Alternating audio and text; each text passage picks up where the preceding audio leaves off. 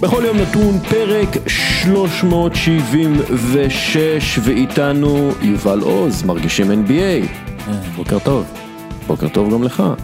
ויונתן קרי, קרי? קיירי. יונתן קרי, אה, פיזיותרפיסט של מכבי חיפה לשעבר, נבחרת ישראל בכדוריד אה, ובעל קליניקה פרטית כרגע בחיפה, מה המצב יונתן? בוקר טוב, מעולה, מה שלומכם? בסדר גמור, יונתן, אתה תצטרך לדבר בקול רם. של. פיזיותרפיסט. שתופס רגליים וגפיים של אנשים ומועך אותם. באלימות רבה אני חייב להגיד, בצעקות.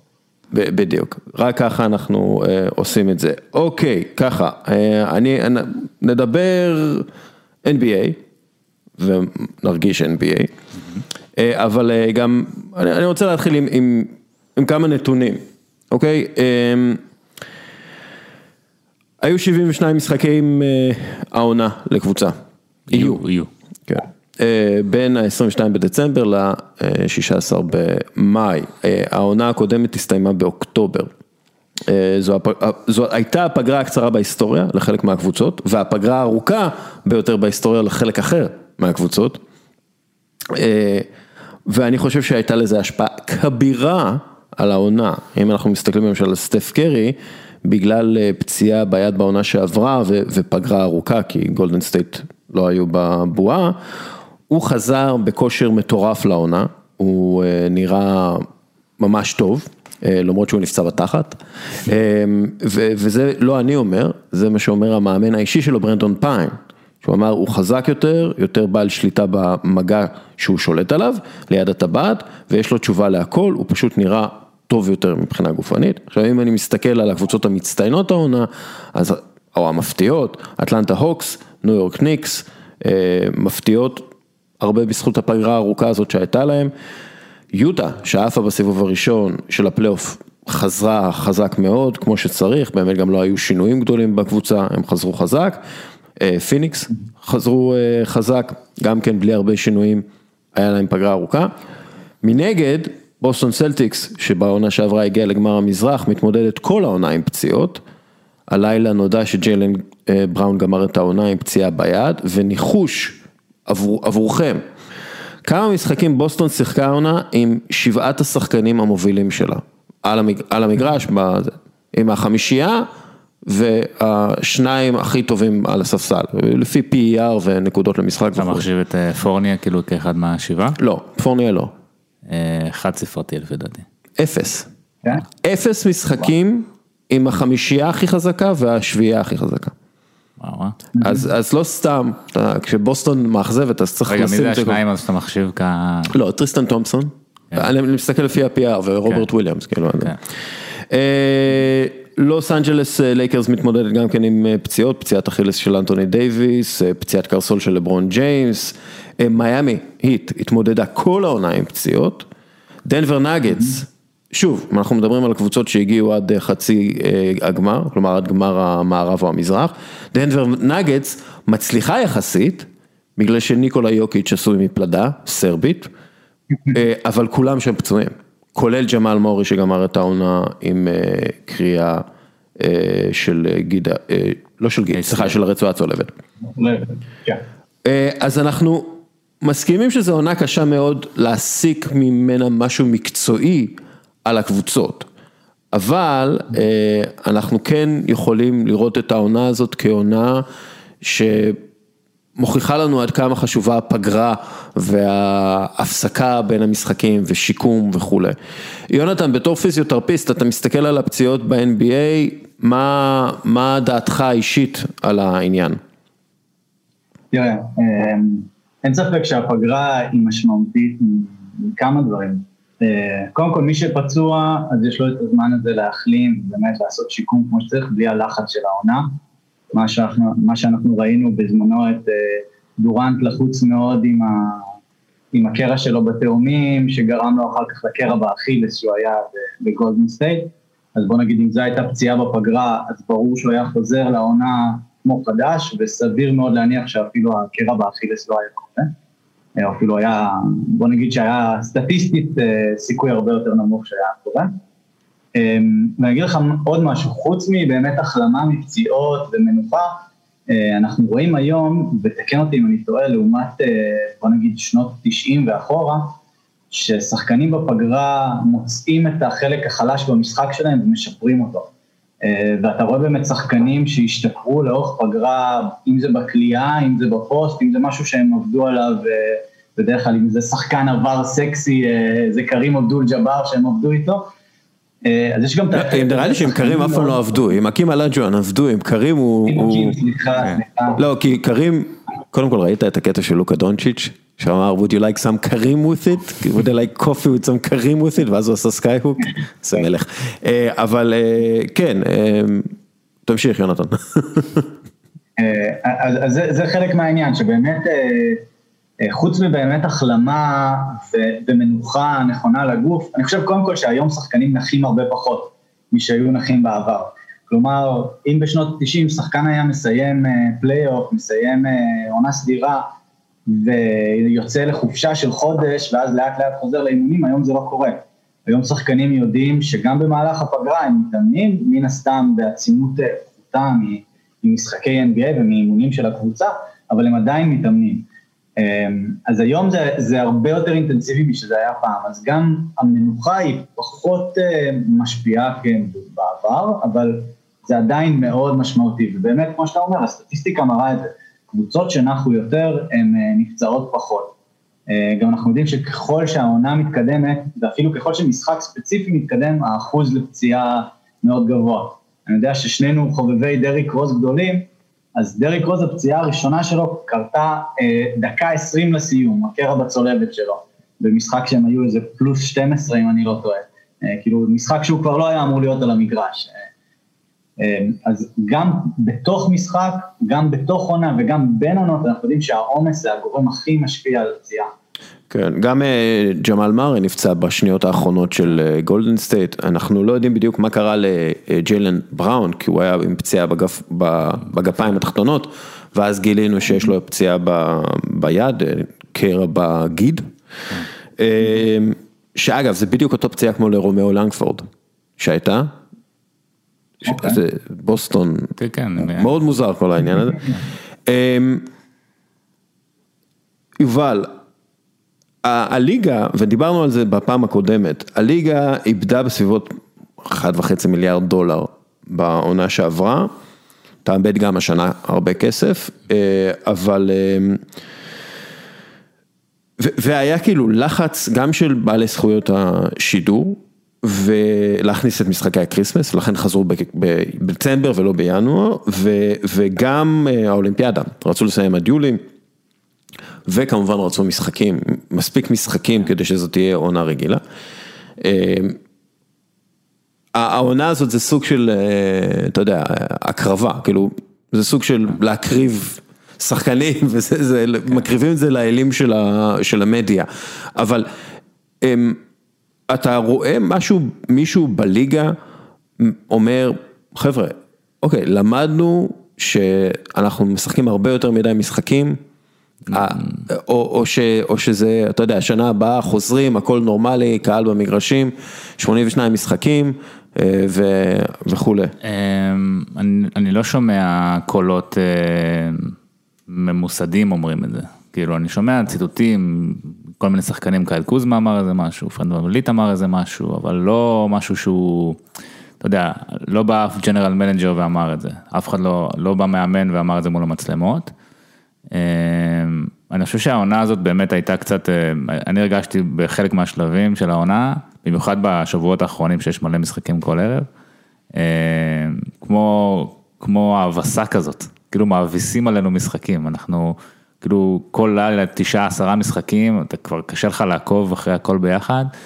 אמ, ובסופו של דבר זה בא, דיברנו על זה בפודקאסט הקודם אני חושב, זה בא על חשבון האיכות של המוצר וזה בא על חשבון הקשר שלנו עם המוצר, שזה כבר קשור לפלייר אמפאורמנט ותזוזה של שחקנים בליגה וכל מיני כאלה. אה, את האמת שמעניין אותי בקונוטציה של הפציעות, מעניין אותי לדעת אם אנחנו יכולים, אולי יונתן אה, יודע אה, להגיד על זה קצת יותר, כמה אנחנו יכולים לכמת את, את הפציעות בגלל השינוי בסגנון המשחק, זאת אומרת היום משחקים הרבה יותר מהר ממה ששיחקו לפני 10-15 שנה. ביגמנים צריכים לכסות הרבה יותר פרקט, זאת אומרת הם שומרים הרבה יותר על גארדים, נמצאים, הם כבר לא נמצאים מסביב לטבעת, כן. רק הם צריכים לסתור. הם לא, הם לא עומדים מתחת לסל. בדיוק, ומעניין אותי אם אנחנו, כאילו מעבר לכל הפגרה הקצרה והכל, האם המשחק עצמו, הכדורסל עצמו, איך שהוא משוחק היום, מוביל ליותר פציעות בגלל הסגנון משחק שהשתנה. אה, אז תראה, אני, אני אענה על זה בשתי דוגמאות. אה, קודם כל, אני, אני חושב שכן, אני מסכים איתך, לא יודע כמה אפשר לכמת את זה, לא יודע אם עדיין יש אה, מחקרים בתחומים האלה, אבל בוא נגיד, ניקח את הדוגמה של דרק רוז. שוב, דרק רוז שחקן שהמשחק שלו היה מאופיין במאוד אתלטי, מאוד שינויי כיוון, עצירות פתאומיות, כל, ה, הכל היה סביב האתלטיות שלו, אני מדבר על סביב 2012-2014, ואז ברגע שהוא עשה ארבעה ניתוחי ברך בשלוש שנים, אם אני לא טועה, המשחק שלו השתנה. המשחק שלו היום הרבה יותר מחושב, הרבה יותר איטי, הרבה יותר חכם, והוא נפצע פחות.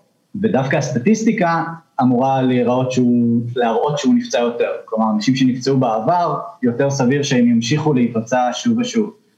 אבל בשלב ההוא של אזור 2017 פלוס מינוס, שהמשחק שלו נהיה יותר מחושב, אז הוא גם נפצע פחות, ורואים את זה, לא הייתה לו פציעת ברך מ-2017, שעד 2017 היו לו או חמש או שש פציעות ברך, ומתוכם ארבע ניתוחים.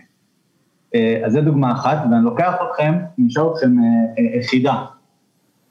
זלאטן, עד, אני זורק אתכם שנייה לכדורגל כדי לתת דוגמה טובה. זלאטן עד 2017 שהוא קרא את הצולבת, כמה משחקים הוא פספס?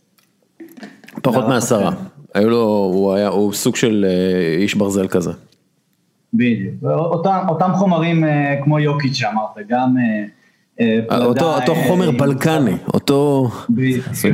בלקן ביטבוקס. מאותו בצק שיוקיץ' כן. אוקיי, באותם שנים שזלאטן שיחק, הוא אמנם התחיל כדורגל מקצועי קצת לפני מסי, אבל באותם שנים כמה משחקים מסי פספס. מסי, אני יודע שהיה לו הרבה מאוד משחקים שהוא פספס לפני פפ גוורדיולה. בתחילת הקריירה היה לו. בתחילת הקריירה, הוא היה לו מלא פציעות שריר, ואז שינו לו את התזונה ושמו לו מאמן כושר פרטי צמוד אליו, פיזיותרפיסט פצוע, פיזיותרפיסט צמוד, שכל הזמן טיפל בפציעות שלו הקטנות. אז אני, אני מאמין שהוא לא פספס הרבה משחקים אחרי, אחרי כאילו מ-2008. נכון, נכון, אבל, אבל בתקופה הזאת, באותה תקופה שאנחנו מדברים שזלאטן החמיץ פחות או יותר 15 משחקים, מסי החמיץ 103, נאמר 52, רונלדו 48, Uh, עכשיו, למה זה? Uh, היום המחקרים מדווחים על, uh, על, על אחד הגורמים הגדולים להפחתת פציעות uh, למגוון תנועתי. כלומר, אנשים שעושים ספורט שמאוד רחוק מהספורט המקומי, המקורי שלהם, הם יותר uh, במרכאות חסינים לפציעות. Uh, אז אנחנו יודעים שזלאטן נושא טייקוונדו ברמה מאוד גבוהה, וגם רואים את זה במשחק שלו, כל מיני הנפות רגליים שאני כן. לא מכיר עוד שחקן שיכול לעשות. ואנחנו רואים שזה משפיע על הפציעות שלו בצורה דרמטית, זה, זה נתון סטטיסטי מאוד מובהק להפחתת פציעות. אז כן, אז אני מאמין שמגוון תנועתי, ובאמת זה הגורם מספר אחד להפחתת פציעות כיום, וגם הרבה קבוצות יודעות את זה. קבוצות בליגה האנגלית בעיקר עושות כל מיני פילאטיס, משחקות טניס, כן. משחקות כדורסל, הרבה דברים שהם לא כדורגל. תומאס טוחל התחיל לשחק עם צ'לסי, משחקני צ'לסי כדורסל, הם משחקים כדורסל. כן. איזה, אתה יודע, בשביל, כאילו לחימום, הם משחקים כדורסל, זה מעניין באמת, גם ארסן ונגר עשה את זה בזמנו, עוד הרבה זמן. אבל בואו נחזור שנייה לכדורסל, לא לכדורגלנים שמשחקים כדורסל. האמת היא, אנחנו רואים, לברון ג'יימס היה שחקן פוטבול בצעירותו, הוא שיחק פוטבול ברמה גבוהה עד התיכון כאילו, ואז כולם אומרים שהוא היה יכול להיות שחקן מקצועי בפוטבול, ואז הוא הפך ל... למשהו היום. למשהו היום. ניקולה יוקיץ' דרך אגב, גם כן היה בכל מיני ענפים, כולל כדור מים. משהו... נוביצקי לפי דעתי היה גם כן. נוביצקי עשה המון, הוא עשה, הוא למד סייף, הוא למד ריקוד. הוא עשה הרבה דברים גם כן, המאמן שלו המשוגע, כן. הביא אותו, לימד אותו סקסופון, כל מיני דברים. אה, כי- מה חשוב יותר מסקסופון בשביל. לקלוע 90% מהקו. אבל עכשיו, אנחנו, אנחנו מדברים על העונה, בואו נדבר שנייה על ברוקלין למשל. ברוקלין זה, זה ככה, הם פייבוריטית כביכול לזכות באליפות, אבל מאז שהביאו את ג'יימס הרדן ב-14 בינואר, אה, שלושת הגדולים, הרדן, קווין דורנט וקיירי, בקושי שיחקו ביחד. שבעה משחקים בערך. 186 דקות בלבד על המגרש. עכשיו, מן הסתם, זה, זה קשור ל, לפציעות, כי דורנט, אה, עונה ראשונה אחרי אה, קריעת אכילס, פספס 23 משחקים רצופים עם בעיה ב hamstring, אני מתאר לעצמי שזה קשור לאכילס שלו, כי כמעט ואף פעם לא היו לו פציעות אה, ב hamstring לפני, גם הרדן נפצע ב hamstring. אה, להרדן לא הייתה פציעה משמעותית גדולה, אבל הפציעה, מה? אף פעם. הוא גם כן סוג של, אולי הוא בלקני גם כן, הרדנביץ', אה, אבל אה, הוא נפצע ב hamstring, שזה דרך אגב מדאיג אותי, אם אני כאילו מברוקלין, אני דואג ל hamstring של הרדן, כי זו פציעה מדאיגה, ואנחנו תכף נסביר למה זה מדאיג. קיירי, יש לו כל מיני בעיות שלו, אבל גם כן פציעות, והם, ושוב, הם, הם לא שיחקו זמן ביחד, אה, וזה זה אומר שהם, אנחנו לא יודעים כמה טובים הם יהיו בפלייאוף, וזה אומר גם שאנחנו לא יודעים כמה הם יחזיקו מעמד, כמה הגוף שלהם יחזיק מעמד בפלייאוף. עכשיו תסביר לנו שנייה על ה hamstring ולמה זה, כאילו, למה זה קריטי ולמה דורנט נפצע ב hamstring ולמה הרדן נפצע ב hamstring, כאילו, מה, מה דעתך בעניין הזה? זה- hamstring מטבעו הוא שריר בעייתי, הוא מהיותר בעייתיים בגוף, גם כי הוא דו מפרקי, הוא עובר בעצם מהאגן עד מתחת לברך, אז הוא עובר גם על מפרק הירך וגם על מפרק הברך, גם כי הוא שריר מאוד ארוך והוא מאוד אה, גידי, אחוזים מאוד גדולים ממנו הוא גיד, אה, וזה תמיד יותר בעייתי, כי גיד יש לו פחות, אה, פחות אה, אספקת דם, הוא פחות גמיש משריר, אה, גיד בכללי זה משהו בעייתי.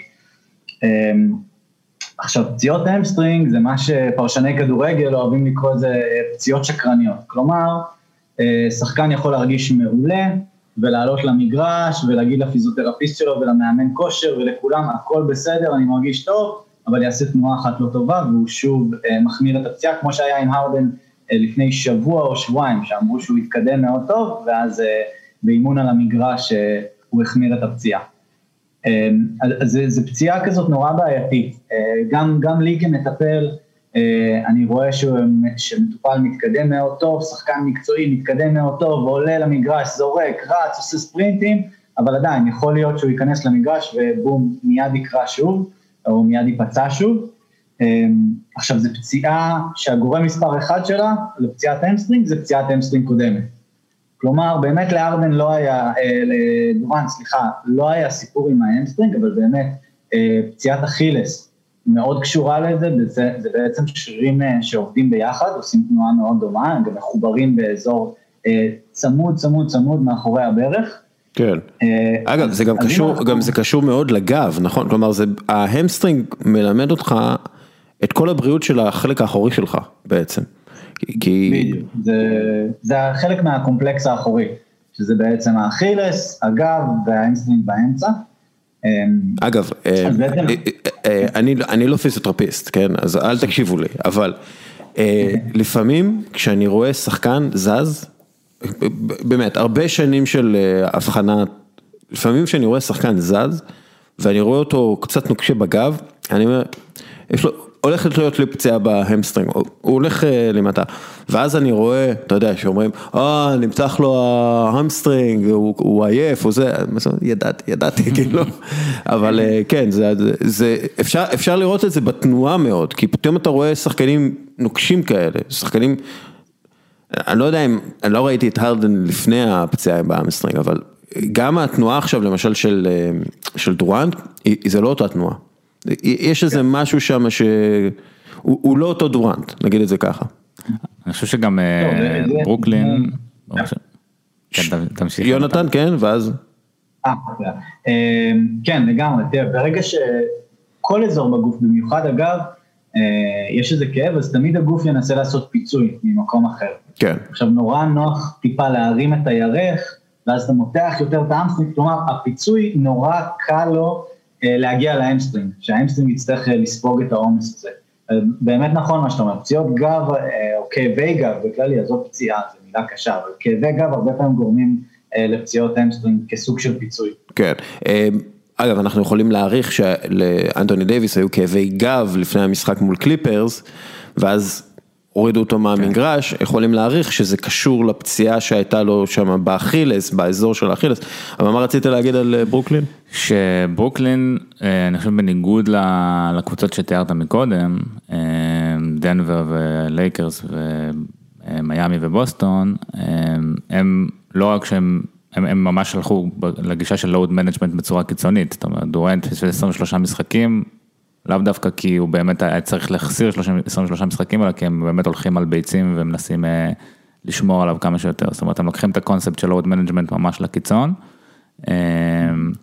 זה לא אומר שאין שם פציעות כמובן, אבל זה כן אומר שהם הם, הם מעדיפ, הם, הם מעדיפים לא לסכן את השחקנים שלהם על משחקים בעונה הרגילה, שכנראה אין להם שום משמעות. אבל, אבל קודם כל זו שאלה שהיא שאלה מקצועית, כמה זה יעזור בפלייאוף כשלקבוצה שלך כביכול אין, אין כימיה, אז נכון, הם שלושה גאוני כדורסל שעובדים ביחד, אבל זה לא מה שמנצח משחקים, כלומר מנצח משחקים זה הרבה יותר, בדרך כלל, באופן כללי, הם עושים ניסוי מאוד קיצוני בשני דברים, גם, גם בזה, גם ב load management, זאת אומרת, קיירי הרדן ודורן שיחקו רק שישה אחוז מהפוזיישנים של הנטס העונה. מטורף. כאילו זה חסר תקדים. אם הם כאילו משוחקים באליפות אז צריך לסגור את הליגה, זה לא, זה לא, זה לא סביר. אבל יש את זה וגם, וגם הם, הם בעצם קבוצה שמתבססת על התקפה, זאת אומרת נדיר מאוד שאנחנו רואים אלופה שהיא אופנס פרסט והגנה שהיא בוטום 10.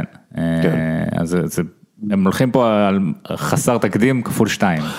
השאלה לפיזיותרפיסט מבינינו, קווין דורנט, אנחנו יודעים שהמשחק פלייאוף הוא משחק שונה, יותר אינטנסיבי, שמירה יותר צמודה, ספרינטים יותר חזקים, אתה מתאבד על כדורים, ואז אתה מכניס את דורנט לאווירה הזאת, דורנט שעכשיו חוזר, יש לו את הפציעה באכילס, זה תמיד פציעה שמאוד משפיעה על המשך הקריירה, אנחנו יודעים את זה, למרות שהוא משחק והוא משחק טוב, פלייאוף שזה משחק כל יום שני, לא כל יום שני, לא every Monday, כל יום שני יש משחק.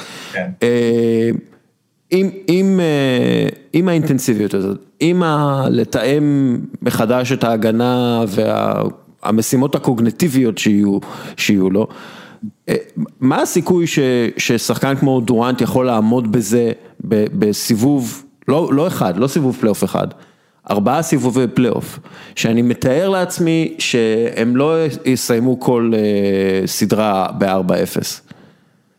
כן, אז תראה, זה, אני מחלק את התשובה שלי לשתיים, אחד זה באמת עולם ה-load management שנגענו בו, זה באמת עולם ומלואו של Deep Learning משוגע של קבוצות, על סמך מלא מלא נתונים, אז אחד זה באמת יהיה load management בתוך המשחקים עצמם, דקות להוריד, אימונים בין לבין, כל, כל מה שקורה בתוך הפלייאוף עצמו. ודבר שני, פציעת אכילס.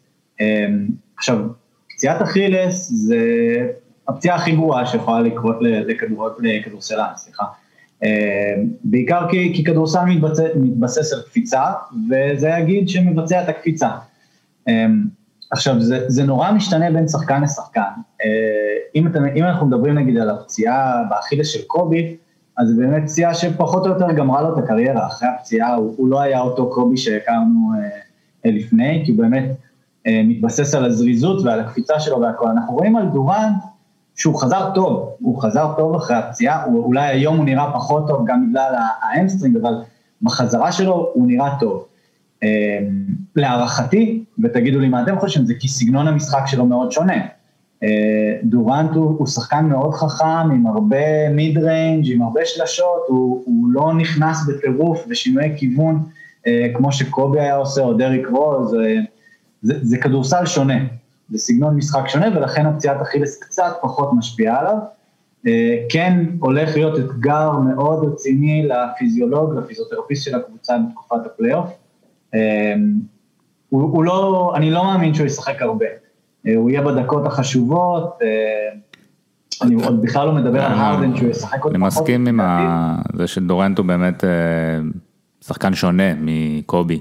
במובן הזה שהוא מתבסס הרבה יותר על הקליעה שלו, שזה משהו שאפשר לשמר אותו גם, גם אחרי פציעות. אבל הוא גם, אוקיי, יש קליעה, אבל אתה יודע, לא סתם הוא קרא את הגיד אכילס שלו, כי הוא אתלט, כן? כן. הוא, הוא, הוא השתמש בכוח פריצה שלו הרבה פעמים בשביל לקבל את הסנטימטר הנוסף הזה ואת המאייה הזאת, שאיתה כמובן אין, אין קלה יותר טוב. כן. אבל אם הוא לא מצליח, מה שנקרא, להשיג את הספריישן, להשיג את ההפרדה, בגלל שהוא טיפה יותר איטי, אז זה יכול מאוד להשפיע על סגנון המשחק שלו.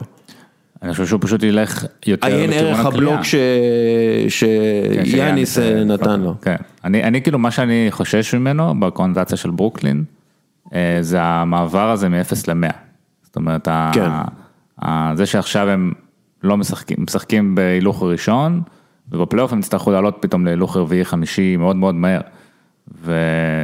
ואני לא יודע כמה מחקרים נעשו סביב זה, סביב ה... לא, כמה, כמה, כמה קבוצות כאלה כן, היו. בדיוק, כמה, כמה מקרים כאלה היו, שקבוצה, אתה יודע, עושה מה שהיא עושה במנוע הרגילה, ואז צריכה להדליק את הסוויץ' בפלייאוף, ויכול להיות שהגוף שלהם גם כן צריך להכין אותו כן. לשינוי הדרמטי הזה. אכן קבוצתך לפלייאוף.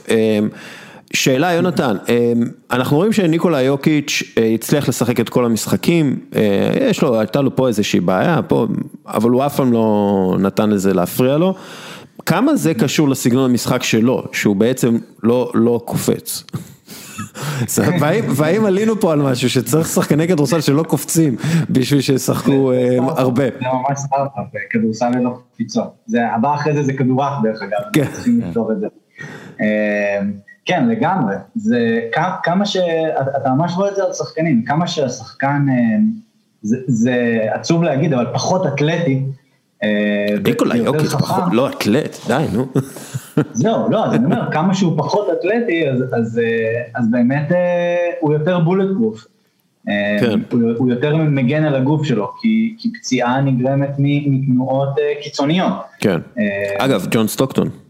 ג'ון סטוקטון, לפי דעתי לא היה לו פציעה משמעותית בקריירה, כן. והייתה לו קריירה של מלא זמן.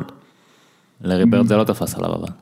לא, אבל לארי ברד, אגב, כשאתה מסתכל על הוידאו שלו, הוא לא היה ג'ון סטוקטון, היה לו הרבה קפיצות, הוא, כן. קודם כל הוא קפץ הרבה פעמים על הכדור, אבל הוא נלחם על הריבאונד, היה לו גם דנקים, זה לא שהוא היה אה, stiff לחלוטין.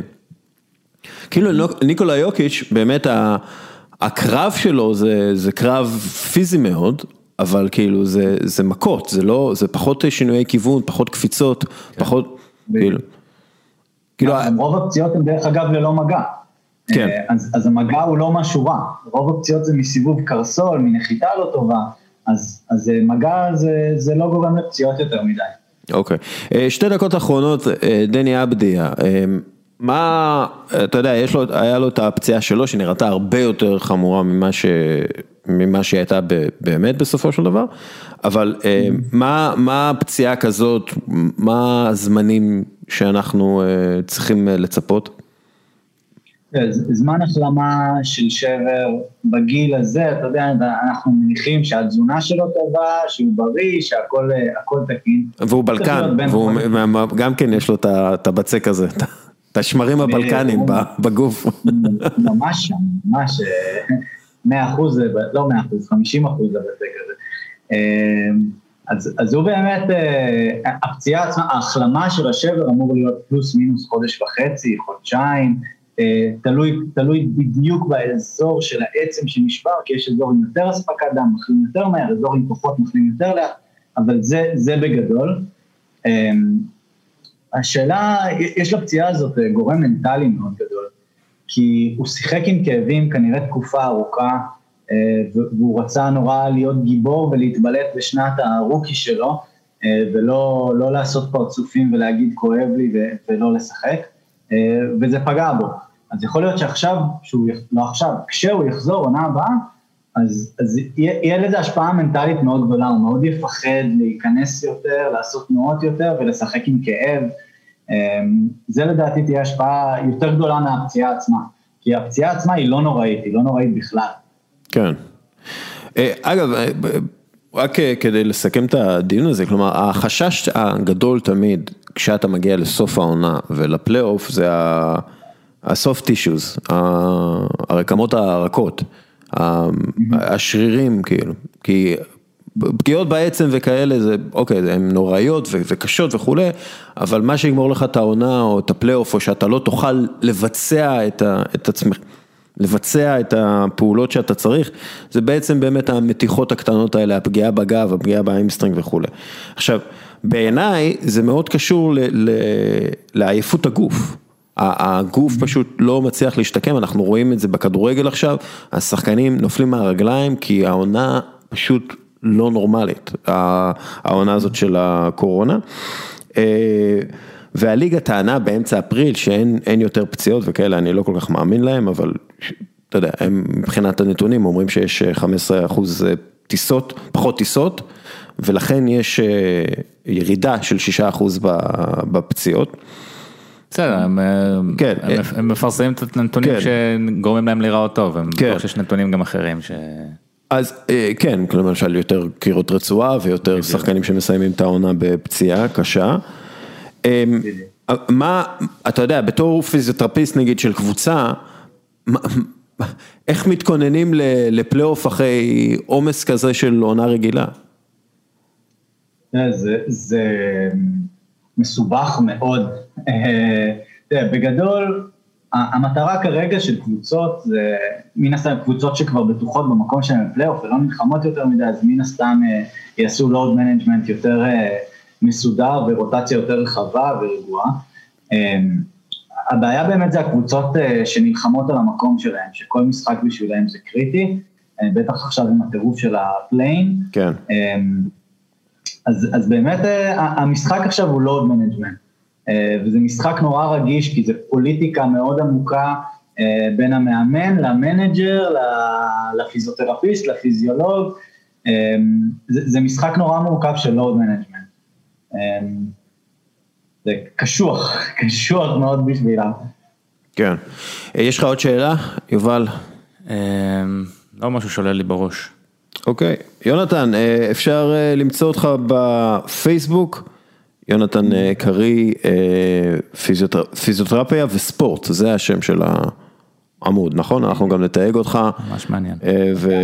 אתה כותב דברים מאוד מעניינים, מנתח פציעות של שחקנים, לאחרונה עשית את הפציעה של למלו בול, הדברים האלה מאוד מעניינים, גם את המאזינים שלנו אני מקווה, כי אותי זה מעניין, אז תקשיבו זה הפודקאסט שלי, אני אביא את האנשים שאני, שמעניינים אותי, אוקיי? אז כאילו, אתם רוצים תקשיבו, אתם לא רוצים אל תקשיבו. יונתן תודה רבה. תודה לכם, תודה לכם על האירוח. יאללה ביי. ביי ביי. יובל, מה קורה? נהדר. אנחנו עכשיו נעשה את חמישיית העונה ופרסים של העונה וכל הדברים האלה, סבבה? יאללה, מעניין אותי עכשיו, מה, מי שמת במקום טייטום? היי, היי, בלי ספוילרים, בלי ספוילרים, בלי ספוילרים. ככה. MVP, קודם כל MVP, נתחיל עם ה-MVP, ניקולה יוקיץ', כאילו, הוא הבן אדם ששיחק, הוא נותן עונה היסטורית, שמעתי כל מיני טיעונים שהוא ה-MVP הכי גרוע בכל הזמנים. יש לו קייס כל כך טייט, שגם הוא שיחק הכי הרבה משחקים, גם כל הסטטיסטיקות. האיש נותן, בדקתי, הוא נותן, זה אחת מה-40 העונות הכי טובות בהיסטוריה של ה-NBA. באיזה, לפי איזה... לפי הנתונים המתקדמים, וורפ, PER ודברים האלה. אוקיי. כלומר, לא, לא. הוא נותן את והוא השתפר בהגנה. כן. שזה כאילו, אמרו רק בהתקפה וכולי. אני חושב שיוקיץ' גם כאילו, הוא פשוט, הסיבה אולי שעולים קולות כאלה, ניק רייט נגיד, זה אחד הקולות האלה, שאומר שיוקיץ' הוא ה-MVP הכי גרוע, זה כי אנחנו לא, לא ראינו שחקן כמו יוקיץ' אף פעם. כאילו לא היה שחקן כזה שהוא point center, הוא השחקן שמוסר הכי הרבה בליגה, אבל הוא גם שלישי בליגה בנקודות מהצבע. כאילו, אין, אין, זה, זה מין שילוב לא, אקלקטי כזה, זה כמו שחקן שאתה בונה ב-2K כשאתה בן 11 כזה, אז גבוה עם 50 בדנקים ו-99 ב passing, כאילו זה, זה, אז קשה לנו, קשה לנו נורא להשוות אותו ל... ל... ושמן, אנחנו חייבים, תקשיב, בדיוק, אני- יש פה אני- איזה מוטיב של גזענות כן. גם קצת אה, כלפי לבנים אני חושב, כאילו ש... כי הוא ה-MVP הראשון מאז דרק, הלבן הראשון מאז דרק. אגב, הוא, ה- קודם כל, כל, אם הוא זוכה, זאת תהיה הפעם השלישית ברציפות שה-MVP אינו אמריקאי, נכון. אה, וזו הפעם השנייה שזה קורה. זה קרה גם, אה, קודם כל יאניס זכה פעמיים, ואז אה, ניקולה, ואז זה קרה ב-2005-2007, עד 2007, סטיב נש ודירק נוביצקי. וואלה. זכו, אה, ויכול להיות שזה ימשיך הרצף הזה, אם לוקה ימשיך להיות כמו... תשמע. לוקה, לוקה נתן מספרים של MVP העונה. כן. וכולל, למרות העבירות הטכניות. כן. אני מאוד מרגיש שה... שה... הדיבור על יוקיץ' העונה, הוא מאוד מזכיר את סטף ב-2013, 2014, 2015, כאילו השנים שסטף פרץ בהן. שלא העריכו את זה מספיק. שכאילו, מי שראה את המשחקים מבין, אוקיי, יש פה איזה משהו מיוחד, באמת שחקן כאילו חסר תקדים, אבל בגלל שלא יכלנו להשוות את זה לשום דבר, כי אף פעם לא היה שחקן כמו סטף שזורק שלשות מכל מקום במגרש, אז כאילו ניסו להקטין את זה ואמרו, אה, זה לא באמת אה, גדול כמו שזה. אבל זה פשוט גדול מסוג אחר, שאנחנו לא מכירים, לא היה שחקן כזה פשוט אף פעם. אף פעם לא היה, אף פעם לא היה שחקן, ואני ראיתי 40 משחקים שלו העונה בערך, משהו כזה. מדהים. כן, מדהים. כל משחק יש איזה רגע, איזה מסירה שהוא מוסר, ואתה אומר, זה fucking גאון, כאילו. וזה בזמנים הכי חשובים במשחק, כלומר זה לא שהוא עושה את זה ב garbage time. כן. ממש על ה buzzer, מסירות לכל המגרש, או, או כשמגיע אליו double up, כאילו לשים double up עליו זה הדבר הכי מטומטם בעולם. כן. כי, כי הוא ימצא את השחקן הכי פנוי במצב הכי נראה טוב. לי שזק לא הביא איזה נתון כזה, ש- שכל פעם שעושים עליו דאבלטים, אז אה, אז הם משיגים 1.4 כן. נקודות לאופוזיישן, כן, כאילו משהו... לא, משוגע כזה. 1.9 הוא אמר. 1.9? 1.9. אני זכרתי 1.4. לא משנה, אבל כאילו, כן, כן, הנתון, נתון, נתון כאילו לא נורמלי בעליל, כאילו. כן. זה, זה באמת הדבר הכי מטומטם לעשות, כן. דאבל אפ על אה, יוקיץ'. אה, ואגב, זה שג'מאל מארי נפצע, והקבוצה המשיכה, פשוט המשיכה להצטיין, כאילו בלי בכלל, כאילו, אה, נפצע לנו השחקן השני הכי טוב, אוקיי, בסדר. אה, מה שמעניין זה אם אמביד לא היה נפצע, האם אמביד היה לוקח. תראה, מנסים להכניס אותו לחמישייה הראשונה עכשיו, הליגה. כן. הם עשו שינוי בחלוקת דריל מורי, פרסים. ראית את דריל מורי איך הוא התעצבן על קווין אוקונר? שקווין אוקונר שם את אה, אמביד שני ב-MVP, אבל שם אותו בסקנד טים. אבל הוא התעצבן עליו, דריל מורי? אז דריל מורי יצא עליו בטוויטר, כן. מה הוא אמר לו? שזה לא הגיוני שאם אתה שם מישהו שני ב-MVP, אבל הוא לא בחמישייה הראשונה. אבל החמישייה זה לפי עמדות. זהו, אבל אפשר לשים את אמביד פורוורד. כאילו אנחנו נשים את אמביד פורוורד? אני לא שמתי את אמביד אוקיי, פורוורד. כן, סבבה. כי, עזוב, זה סנטר. טוב, יאללה, נעשה את החמישייה. לא, גם אם אני שם את אמביד פורוורד, זה אומר שאני צריך לשים סנטר בחמישייה השלישית שהוא לא, כאילו... לא טוב מספיק. כן, מה, את סבוניס? הוא לא היה מספיק טוב, כאילו ל-all NBA לפי דעתי. לא, הוא או לא. אדה ביו, הוא לא היה מספיק טוב. לא. טוב. חמישייה ראשונה. בוא נתחיל מלוקס, שנייה, יוקיץ'. יוקיץ' לוק, סטף. סטף לוק אצלי גם כן. אני כאילו יאניס, כאילו אין, תראה, אתה יודע, מאז שהוא נפצע בתחת, הוא קולע כמעט שבע שלושות למשחק, יש לו קוצים בתחת. ב-46 אחוז. זה, זה, זה, זה לא נורמלי, זה לא נורמלי. יש אומרים בדור הצעיר יותר שזה מפגר. לא, באמת, סטף קרי זה... דיברנו על זה לפני שנייה, כאילו זה. שחקן אוקיי, אז. ניקולה, אה, אה, אה, PG, סטף, אה, סנטר. אה, כן, פול ג'ורג' חמישייה ראשונה? לא, לא PG, אה, PG point פול guard. סבבה, כן, אני כאילו נלחצתי, אמרתי פול ג'ורג'. כן, אוקיי, אני- להמשיך? לוקה דונצ'יץ'. אוקיי, אני שמתי, אז בוא, אני אגיד, אני אתן לך רגע את בחמישייה- זה. הוא בחמישייה הראשונה שלך? אני כאילו, היה לי התלבטות, מבחינתי לוקה ודיים זה פחות או יותר אותו דבר. אין לי כאילו, אין לי בעיה עם מישהו ששם את לוקה בחמישייה הראשונה. אני, זה כבר עניין של טעם, כאילו, כי המספרים שלהם ממש זהים, המאזנים של הקבוצות שלהם ממש זהים, כל ה-on-off metrics כאילו מאוד מאוד אותו דבר. אה, אני פשוט חושב שמה שדיים עשה בלי CJ במשך כמעט חצי עונה, אה, הוא מרשים, וזה כאילו עניין של טעם, אני פשוט מעדיף את דיים כרגע, אז שמתי את דיים בחמישייה הראשונה. ולוקה בחמישייה השנייה. אה, אוקיי.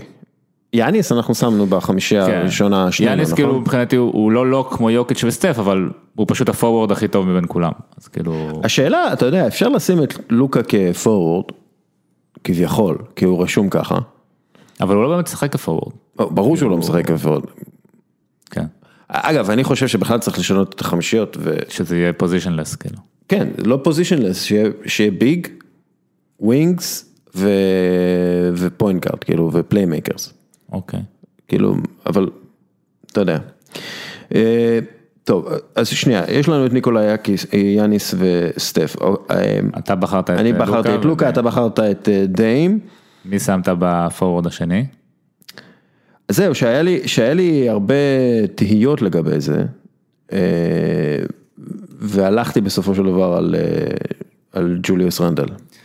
אני, היה לי אה, התלבטות דומה. כי, אה, כי, כי הוא באמת מדהים, אה, העונה, ואתה רואה מספרים, שוב, זה מספרים היסטוריים לשחקן ניו יורק ניקס, שניו יורק ניקס ב top 4 במזרח, והקבוצה המפתיעה והוא השחקן המשתפר, אז אני לא, אני לא, אתה יודע, חשבתי להעלות את לוקה.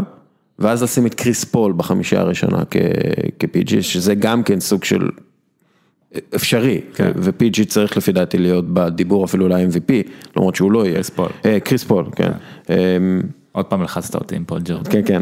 אה, אה, אז אה, אז אני לקחתי את אה, ג'וליוס רנדל כ- כחמישייה שלי. אה, אני שמתי את ג'וליוס רנדל חמישייה שנייה, חמישייה ראשונה, אני כאילו, מלכתחילה אמרתי ה cut-off שלי זה 50 משחקים, כאילו אתה צריך לשחק 50 משחקים לפחות, זה 70 אחוז מהעונה, בעונה כזאת זה good enough מבחינתי. אה, לא, לג'וליוס רנדל יש את זה. כן, כן, אני אומר כאילו, אני, מכין את ה... הוא משחק הכי הרבה. דקות העונה. אז אני בחרתי בקוואי בחמישייה הראשונה. אוקיי. אה, כי אני יודע שזאת בחירה משעממת ולא סקסית, אבל, אבל הוא פשוט, זה פשוט אתה מסתכל על המספרים שלו ואתה אתה אומר אוקיי הוא פשוט יותר טוב, כאילו אין מה לעשות. אומנם הוא שיחק איזה 15 משחקים פחות מרנדל, אבל כשהוא על המגרש, והוא גם כאילו, לפי דעתי, אני כאילו לא שמתי את פול ג'ורג' בספוילר, לא שמתי את פול ג'ורג' בחמישיות, כי, כי פול ג'ורג' ה case שלו בעצם נבנה על, על קוואי. כן. כאילו אתה שם, אתה רואה את הדקות של פול ג'ורג' בלי קוואי, הקליפרס לא, אה, גם, ניטרלים אה, לגמרי. גם אה, PG, לא לא אצלי. כן. אה, טוב. אה, בסדר, תשמע, אני חושב שאתה יודע, אנחנו, אה, בסופו של דבר זה, זה חמישייה די דומה, כן. בגלל שיש לך שלושה שחקנים אותו, אותו דבר. אני מאמין שלוקה צריך להיות אה, ראשון, ו... ו... כן, אין לי בעיה זה, זה כן. עניין של טעם, בשלב הזה כבר. אה, טוב, חמישייה שנייה, יש לנו לוקס, אה, ג'ו- ג'ואל אמביד וקריס פול, כי, כי, כי, קריס, אוקיי, קריס פול, ובאמת, הוא הפך את פיניקס לקבוצת פלייאוף, אחרי אלוהים, אה, באמת, אלוהים יודע כמה זמן אה, בלי פלייאוף. עכשיו, העונה יש לו שישה משחקים של עשרה אסיסטים ו- ואפס אה, איבודים. לאף אחד אין בעונה, לאף אחד אין יותר משניים כאלו. וואו. עכשיו, הוא בן, בן 36, אה, שנה 16 שלו, הוא באמת, הוא באמת מדהים, כי, כי אתה ראית את פיניקס, שהייתה קבוצה חמודה מאוד, בלעדיו, ואיתו היא הקבוצה הכי טובה בליגה. יחד עם אה, יוטה ג'אז, הוא כאילו. את השחקן הוא המשפר, השחקן המשתפר, וואו בוא'נה, הוא זה. תקשיב, זה פרס שצריך להיות. כן. לא השחקן המשתפר. כן, כאילו, השם- כל קבוצה שהוא מגיע הוא משפר. כן, זה, בואנה, זה הצעה לליגה, השחקן המשפר, כן. most improving player, most improving player. בעברית זה נשמע יותר טוב. השחקן צריך המשתפר. לחשוב על ה branding באנגלית. הפ- הפרס גם יהיה בעברית. השחקן המשתפר, השחקן המשפר. אדם סילבר יגיד את זה בעברית. כן, היה לו, היה ב Hebrew school. כן, הוא עשה תגלית, לא? תשמע, הוא באמת אה, מדהים, גם כן ראיתי הרבה מאוד אה, פיניקס העונה, אה, ובלעדיו הם, הם פיניקס, הם, אתה יודע, מקום שמיני, לא, תשיעי, אתה- אתה עשירי רואה. שהוא גם אחראי לשיפור של מיקל ברידג'ס, אחראי לשיפור של דיאנדרי אייטון. אוקיי. הוא השלוחה של מונטי וויליאמס על המגרש, כאילו קריס פול הוא, לא, לא, אה. הוא השלוחה של קריס פול על המגרש, אוקיי? הוא לא שלוחה של אף אחד. כן. המאמנים... ויש פה גם מימד של, אתה יודע, כזה lifetime award כזה, אתה כן. יודע, של מישהו שהוא כבר, לא ציפו ממנו להיות כל כך טוב בתקופה הזאת אה, הקריירה. בקיצר, אני לא אופתע אם אה, הוא יהיה ב... ב... בחמישייה הראשונה. אה, כן, אולי, אני חושב שכאילו זה קצת לבקש יותר מדי לשים אותו מעל לוקה ומעל דיים, מעל סטף מן הסתם. לא- מעל דיים ישימו אותו ומעל, אה, כאילו ישימו את לוקה פורוורד או משהו, זה- כן. זה- דרך אגב שטויות עכשיו, מה שאנחנו עושים זה שטויות, כי כן. זה לא הולך לקרות. אוקיי. אמ, אז יש לנו בחמישה השנייה ג'ואל אמביד קריס פול. כן, אני שמתי את דווין בוקר. על חשבון דמיאן לילארד. כאילו דמיאן לילארד אה, לא אצלך בחמישייה השנייה. לא. אוקיי. כי אני חושב שדווין בוקר אה, צריך את ה... שוב, אני, אתה יודע, הנתון שאני הכי אוהב זה ניצחונות. כן. ודווין בוקר, קודם כל, עזוב את לא הקלאץ', דונובל את? הנתוני קלאץ' שלו, שהם גם כן לא פחות טובים משל אה, דמיאן לרד, כמה שזה הזוי לשמוע. אמ, אז למה לא דונובל מיטשל? אם אתה, ניצחונות זה ה... כי כי הוא בחמישייה השלישית שלי. אה, אוקיי. כי דוק- כי בוקר בעיניי יותר טוב מ... היה יותר טוב בעונה מדונובל מיטשל, גם שיחק יותר משחקים. כן. אז אה, אני שמתי את אה, בוקר, מי אתה שמת? אז אני שמתי את לוקה וקריס פול בגארדים, פורורדים, רנדל, אחד מהם, וג'ימי באטלר. כן, אני שמתי- אה, פורוורד השני. אני שמתי גם כן את אה, באטלר. כן, ואמביד כמובן אה, הסנטר. וחמישייה שלישית, הסנטר זה גובר, אה, פורורדים ג'ייסון טייטום וזיון. רגע, שנייה, שנייה, אנחנו בחמישייה השנייה, אה, בחמישייה השנייה יש לנו ארבעה. למה אמביט, באטלר, רנדל, אה, אוקיי, אני שמתי את בוקר, באטלר ו... ו... אה, מי הפורוורד השני שלך, נכון? אה, סבבה. כן. ואז יש לך את אה, אמביד, אה, באטלר, קוואי, ולך, יש את אמביד, פול פול. בוקר, באטלר וקוואי, ולך יש את אה, אמביד, פול, לוקה, רנדל באטלר. ובטלר. וחמישייה שלישית יש לי את גובר, טייטום, זיון, מיטשל ובוקר. אוקיי, תראה.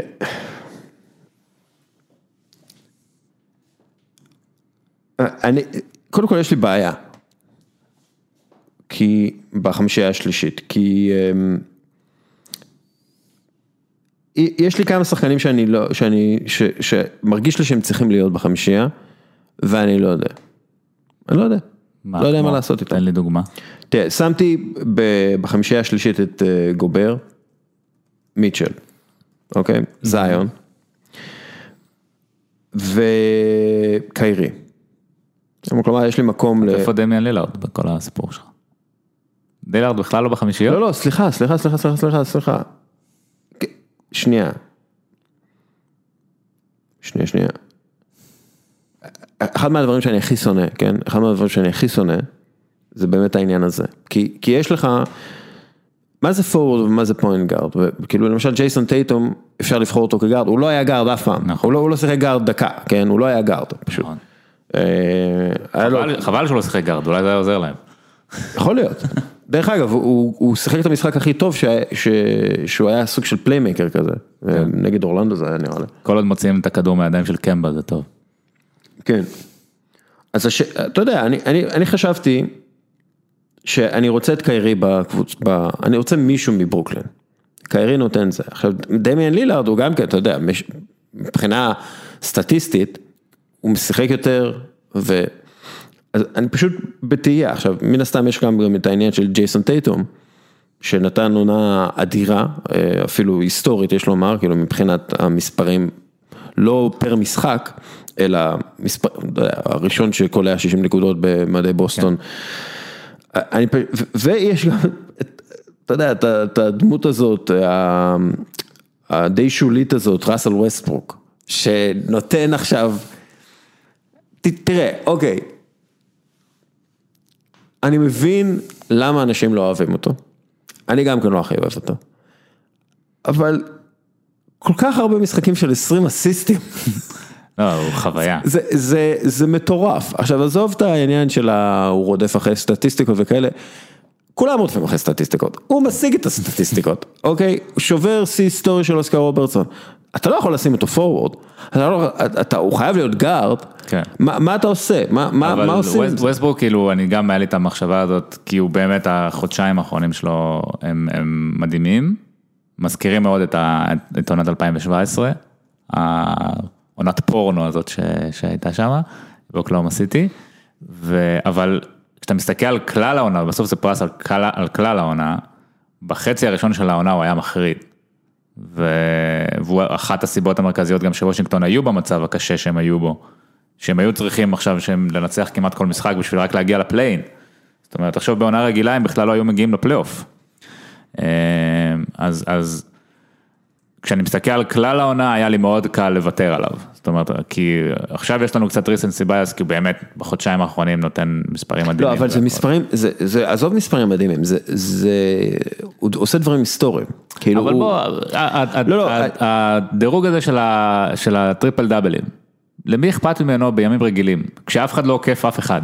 מישהו מסתכל על זה, זה כאילו משהו שאנחנו מודדים אותו, זה יש לו איזה קשר לניצחונות, יש לזה איזה זה מדד שכאילו מישהו שהוא... לא, אין, תראה, אה, ראסל ווסטבורק הוא הוכחה לכך שאין קשר לניצחונות. אגב, גם אוסקר רוברטסון הוא הוכחה לכך שאין קשר לניצחונות. אבל עדיין, אתה יודע, חמישייה ראשונה, זה, שוב, אם אנחנו בונים חמישיות שיכולות לשחק ביחד, אז חצי מהחמישיות האלה לא עובדות ביחד, אתה מבין? כאילו, אה, אה, צריך, כן. צריך לשנות. עכשיו אתה יודע, מבחינתי אין לי שום בעיה שתהיה חמישייה שלישית, גובר, מיטשל זיון, אה, טייטום ולילארד. כאילו זה חמישייה שלישית, סבבה. אבל אני מבין אנשים שיגידו, רגע, מה עם רדלי ביל? הוא קלע הכי הרבה נקודות העונה. אבל זה כל כך הרבה יותר קל לקלוע 30 נקודות היום מפעם. בסדר, ועדיין. ועדיין, לא כל אחד קולע 30 נקודות, אוקיי? סבבה, אבל עדיין, אז את מי אתה מוציא?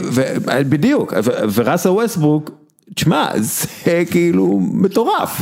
זה מסכים שזה מטורף, אבל זה כאילו, אני, אני לא חושב שעל פני עונה שלמה, מה שהוא עושה, הוא יותר מטורף ממה שדמיאן לילארד עושה, או ממה שדונובל מיטשל עשה. דונובל מיטשל לקח קבוצה, הוא, הוא מן הסתם מדבר גם על קווין סניידר אחר כך, ורודי גובר מן הסתם גם כן בשחקן ההגנה. אבל דונובל מיטשל, הוא בסוף העוגן ההתקפי של הקבוצה הזאת, זאת קבוצת התקפה מעולה. ו...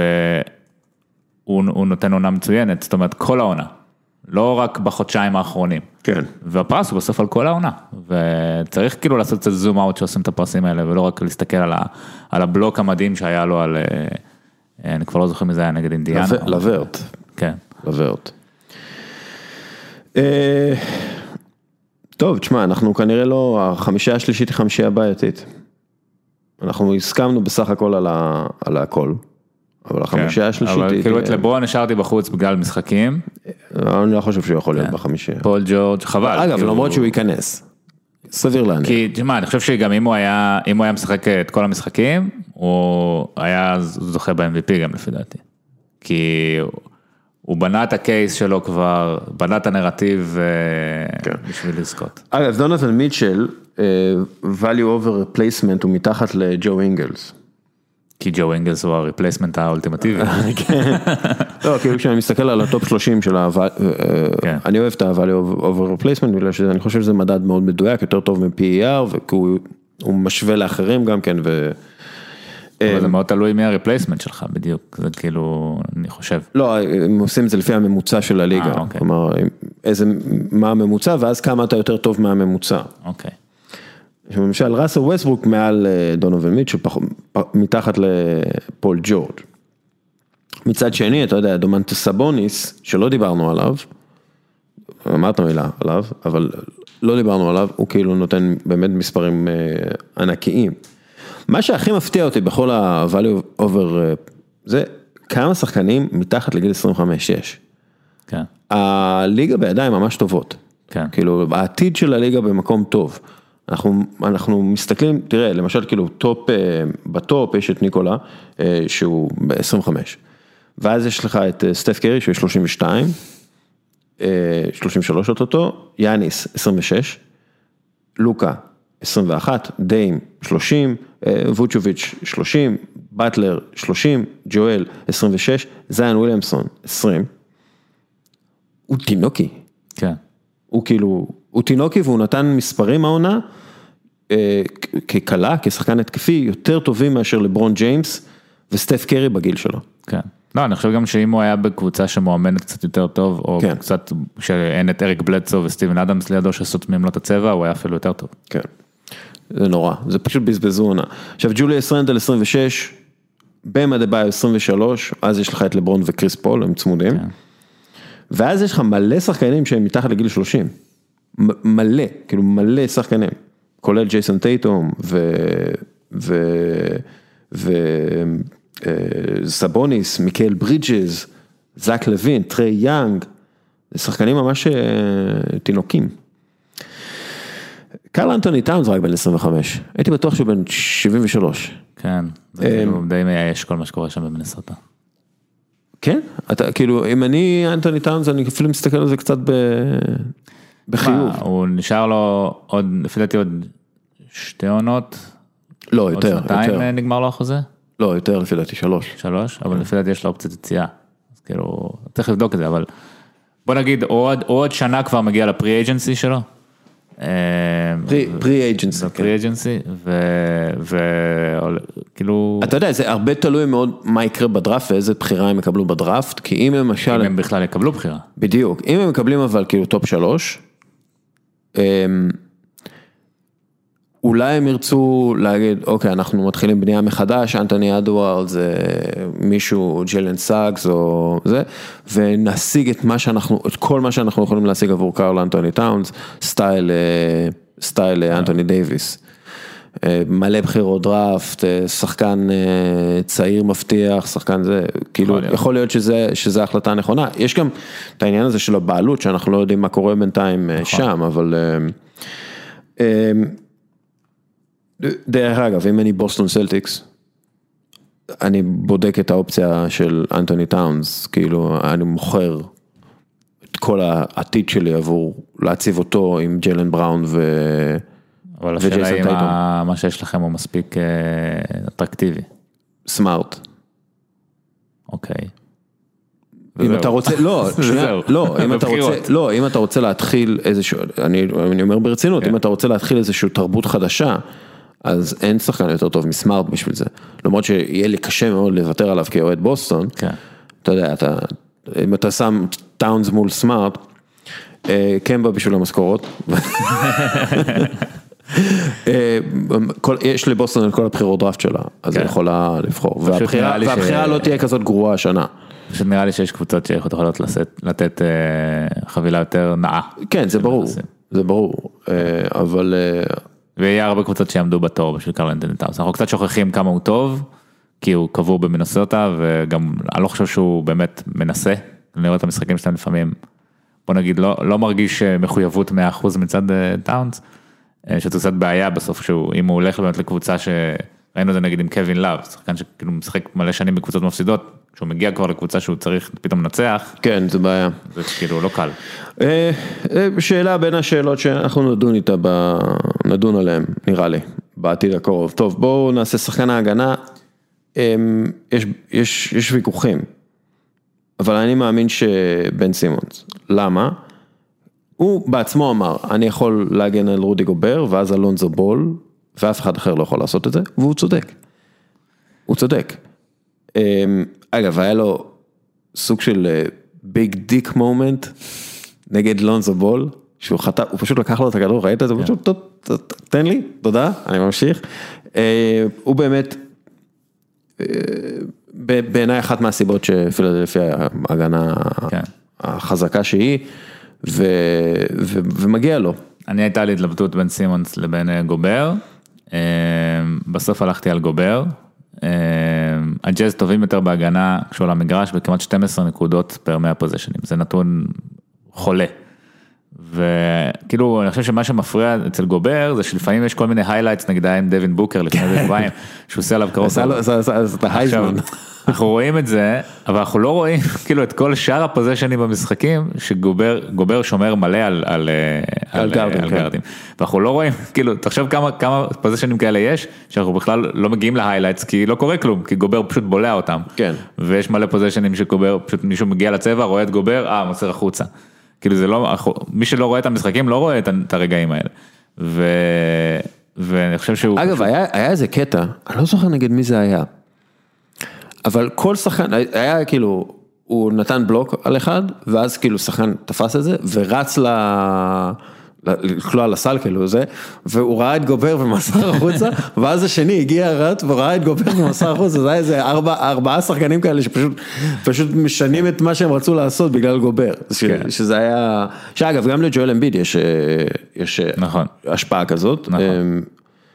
אמ, אבל בעיניי שוב, בן סימונס, הגיוון שהוא, שהוא נותן, ובאמת, היכולת של השחקן הזה לשמור על רודי גובר ולשמור על אה, לונזו בול, זה נדיר בעיניי, והוא הביא את זה לאיזה דרגת אה, אומנות השנה. כן, לא, אני, אני, כאילו זה מאוד צמוד, אני באמת הייתה לי התלבטות ביניהם, אה, אבל פשוט גובר, אני חושב שההשפעה שלו, זה קצת מוטה, כן, כי ההשפעה שלו, בגלל שהוא שחקן גבוה, בגלל שהוא בנוי איך שהוא בנוי, והוא לא שחקן ששומר על ה perimeter, אז ההשפעה שלו יותר גדולה, אה, ב default, כי יותר, כל השיטה של יוטה מנקזת את השחקנים אליו, זה כזה כמו, כזה חבורה שמנקזת את, ה, את היריבים לבחור הכי חזק, ואז הוא נותן להם נבוט בראש. אה, אז גובר הוא הנבוט, הוא אחלה נבוט. מפקד השמן הזה לא רוצה להרביץ לי. דרך אגב, ב defensive win shares, אז בן סימונס הוא ב top 5, רודי גובר מקום ראשון, 4.9, מי מקום שני? ננחש. דיברנו עליו כחמישה ראשונה שנייה. הוא מניו יורק. רנדל? רנדל, מקום שני ב defensive, כן. ניקולה יוקיץ', מקום שלישי. כן, הוא שחקן הגנה טוב. ויאניס... אה, שזה גם מזכיר לי קצת את סטף, את הדיון על סטף, כי סטף הרי, הטייג עליו היה שהוא לא עושה הגנה, אבל סטף שחקן הגנה חכם מאוד. סטף, שחקן הגנה. יש לו מגבלות פיזיות מן הסתם, אבל... סטף קרי היה הרכז של, הוא הרכז של ההגנה הכי טובה בעשור האחרון. כן. הוא לא יכול להיות שחקן הגנה גרוע, אוקיי? לא, הוא, הוא לא שחקן שמסתירים בהגנה. אה, אז זהו, אז defensive win share זה כאילו... אה, איפה דריימונד? שמה? top 10 מהפעם האחרונה, מקום שישי. כן. מעל רויס אוניל. אני חושב שכשדריימונד יסיים את הקריירה שלו, אם הוא יסיים אותה רק עם defensive player of the year אחד, זה... אבל, הוא, הוא, אבל, אבל הוא נתן לעצמו את התואר של השחקן הכי טוב בכל הזמנים, שחקן ההגנה הכי טוב בכל הזמנים. שאגב יש לו טיעון, כן. זה טיעון. כאילו אם אתה הולך על הטיעון של בן סימונס עם הגיוון, כן, אז כן. דריימונד הוא לגמרי... אה, מה שמדהים ב defensive win shares, כמה כאלה, כמה שחקנים שיש של פילדלפיה, כן. שזה בעיניי, אם הם רוצים להיות אופטימיים לקראת הפלייאוף, זה זה. כן. אה, טייבול בטח שמה. אה, טייבול וטוביאס האריס ודני גרין, מלא ב top 20. אה, ג'ואל אמביד מן הסתם, אה, יהיה מעניין לראות אם הם, אתה יודע, אם הם קולעים משלוש בפלייאוף, כן. שבעיניי זה די קריטי. כן. טוב, נסיים, רוקי השנה, דני אבדיה, כן? בדוק. אני חושב שכאילו אם תרומה לניצחונות בפועל היא פקטור פה. אז אה, אז טייריס הליברטון הוא הבחירה? אה, אני, אבל זה לא, אה, זה highlights, כן, אז אנטוני אדוארדס כנראה או למלו בול, לא אחד מהם. תראה, אני, למלו בול גם כן השפיע על הניצחונות של הקבוצה של העונה. כן, אבל הוא לא שיחק, הוא לא שיחק 20 משחקים. כן. זה על הגבול כזה. כן, זה על הגבול. ואנטוני אדוארדס באמת רק, רק לאחרונה התחיל כאילו, כן. נכון, יש לו כמה highlights מדהימים, אבל ואגב, הוא ממש מצחיק. כן, הראיונות שלו, הראיונות שלו הוא שנון. כן, שהוא אמר שהוא אה, שחקן אה, בייסבול לשעבר, והוא לא יודע מי זה אלכס רודריגז, שהולך לרקוד, זה כאילו, מה? אבל זה כי הוא ילד בן 20, אתה יודע, אז כאילו זה... עדיין, עדיין, עדיין, דוד, כן. עדיין, כמובן שאתה לא חייב לדעת מי זה אלכס רודריגז, אבל כאילו, דוד, למה אתה אומר את זה?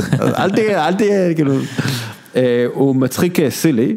אבל יש לו גם קטע שהוא, שאלו אותו, אה, איך אתה רוצה לחזור לעונה הבאה? אז הוא אמר, אני אה, רוצה כאילו לחזור כמו הודיני. שאתה אומר כאילו, מה? מה הוא אמר פה בכלל? אבל יש לו, יש לו את הקטעים שלו והוא חמוד מאוד, אבל אה, למלו בול, בעיניי... כן, למלו בול הפייבוריט. למלו בול, אם אנחנו מסתכלים על חמש שנים, מי השחקן הכי טוב בליגה? מבין הארוכים? לא ג'יימס וייזמן, זה או טייריס הליברטון או, או למלו בול. או דני. אני חושב שמאוד קשה לצפות כזה דבר לחמש שנים קדימה. זאת אומרת, זה... נגיד היית אומר ב-2013, שעוד חמש שנים יאניס יהיה השחקן הכי טוב, על הדראפט של 2013. יש לך מישהו עם פוטנציאל אה, גופני כמו של יאניס? חוץ מג'ייס וייסמן? אה, לא עולה לי בראש לא, כרגע. כן, כן. אבל אין, כאילו, כי אז יאניס, בוא נגיד? קוואי, קוואי כי- בעונת רוקי שלו. כן. כאילו יש שחקנים שמתפתחים אבל אחרי. גם קוואי הוא פריק של הטבע שאין שם, אין, אין ב, ב, בעונה- במחזור הזה של הרוקים. כאילו אני חושב נגיד, אה, אה, לאו דווקא פריק של הטבע, אבל קיליאן הייז כאילו, קיליאן הייז לא יהיה יותר טוב מלמלו בול. אוקיי? תזמין אותי ב- אוקיי, אוקיי, תזמין אוקיי, אותי. לפרק אה, 999 של אה, 2026, סבבה, קווין. סבבה. קיליאן הייז לא יהיה טוב יותר מלמלו. אה, וזה או למלו, תראה, טייר סלברט, אני פשוט מסתכל על המוח, כאילו על הפעולות שלהם, הפעולות, הקוגניציה.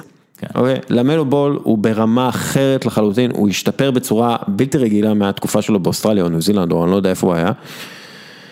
אה, וטיירס הליברטון הוא פשוט שחקן שאני אומר לו, אני סומך עליך, קח את כן. הכדור, תעשה מה שאתה רוצה. אה, הוא היה גם בפנטסי שלי.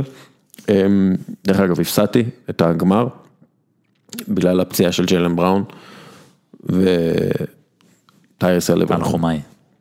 היה, היה לי מאוד קשה עם זה, היה לי מאוד קשה עם זה כי היה לי באמת פיקאפים מושלמים. עשיתי עבודה טובה. דרך אגב, אתה רוצה להצטרף לליגה שלנו? מה בעונה הבאה? הפנטסי, כן. יאללה, וואי, זה, זה הולך להיות כיף. יאללה. אני, אנחנו, אני עם שושן, מ-TNT, אה וואו, כן, כן, אנחנו, אה, אנחנו יאללה. חזקים מאוד שם. יש שם איזה, fucking גאון סטטיסטי. באמת. אוקיי. אה, challenge accept. challenge accepted. אוקיי, טוב, יאללה, אה, חוץ מ... אז רוקי השנה, שנייה, מי בחרנו? אז למלו. למלו? אוקיי. אה, זהו, עוד איזה, איזה פרס שאנחנו... אה, אני חושב שמאמן העונה הוא פרס. אה, מאמן. כאילו, העונה. השחקן המשתפר זה כזה רנדל. אה, מאמן העונה אפשר לדבר זה- על מייקל פורטר זה- ג'וניור אולי, אה, אה, מאמן העונה זה טיבס בעיניי. טיבס, לא מונטי וויליאמס? אני חושב שזו תחרות קשה בין אה, מונטי וויליאמס, קווין סניידר וטיבס, וגם תשים לב שמאז 2010, אה, זה בכלל הולך יותר אחורה, כאילו בגלל שמאמנים אנחנו לא רואים את, ה, את הפעולות שלהם, אנחנו חשופים אולי לעשרה אחוז ממה שהם עושים, כאילו רק מה שקורה על המגרש ואיך שהקבוצה נראית. אנחנו לא רואים אותם בחדר הלבשה, אנחנו לא רואים אותם ב... איך הם מתכוננים למשחקים וכאלה, אז מאוד מאוד קשה לנו להעריך. ואז מה שקורה, הרבה פעמים אנחנו נותנים את הפרס למישהו שהוא בעונה הראשונה שלו, כי אז אתה יכול להשוות בעצם, כן, כן. מאז 2010 ארבע פעמים זכה מישהו בעונה הראשונה שלו, היה טיפס בשיקגו, אגב, לפי דעתי, מאז 2010 אה, היו לך כמה אלופים שהיו בעונה הראשונה שלהם. סטיב קר, ניק נרס, ניק נרס, טיירון לו, כן. אה, זה- מי שזכה זה מי שזכה באליפויות. כן, אז, אה, אז היה לך את טיפס בשיקגו שזכה, בודנהולצר באטלנטה, מייק דיאנטוני ביוסטון ובודנהולצר עוד פעם במילווקי. כאילו שהם זכו כן. ב- בפרס, וכאילו העונה זה נראה לי ילך לטיבודו. תראה, אה, מבחינת עבודת אימון, כאילו פיניקס הם עבודת אימון של תחילת שנה שעברה. כן, שמונטי וויליאמס עשה, עשה שם עבודה, באמת עבודה, אגב, גם כן אה, מועדון מאוד בעייתי, franchise מאוד בעייתי, בעלים מאוד גרוע, general manager צעיר, אה, חבר של לברון ג'יימס, אה, בטוח אה, בקלאץ', אה, אבל אה, הניו יורק ניקס, שזה הפיניקס של המזרח.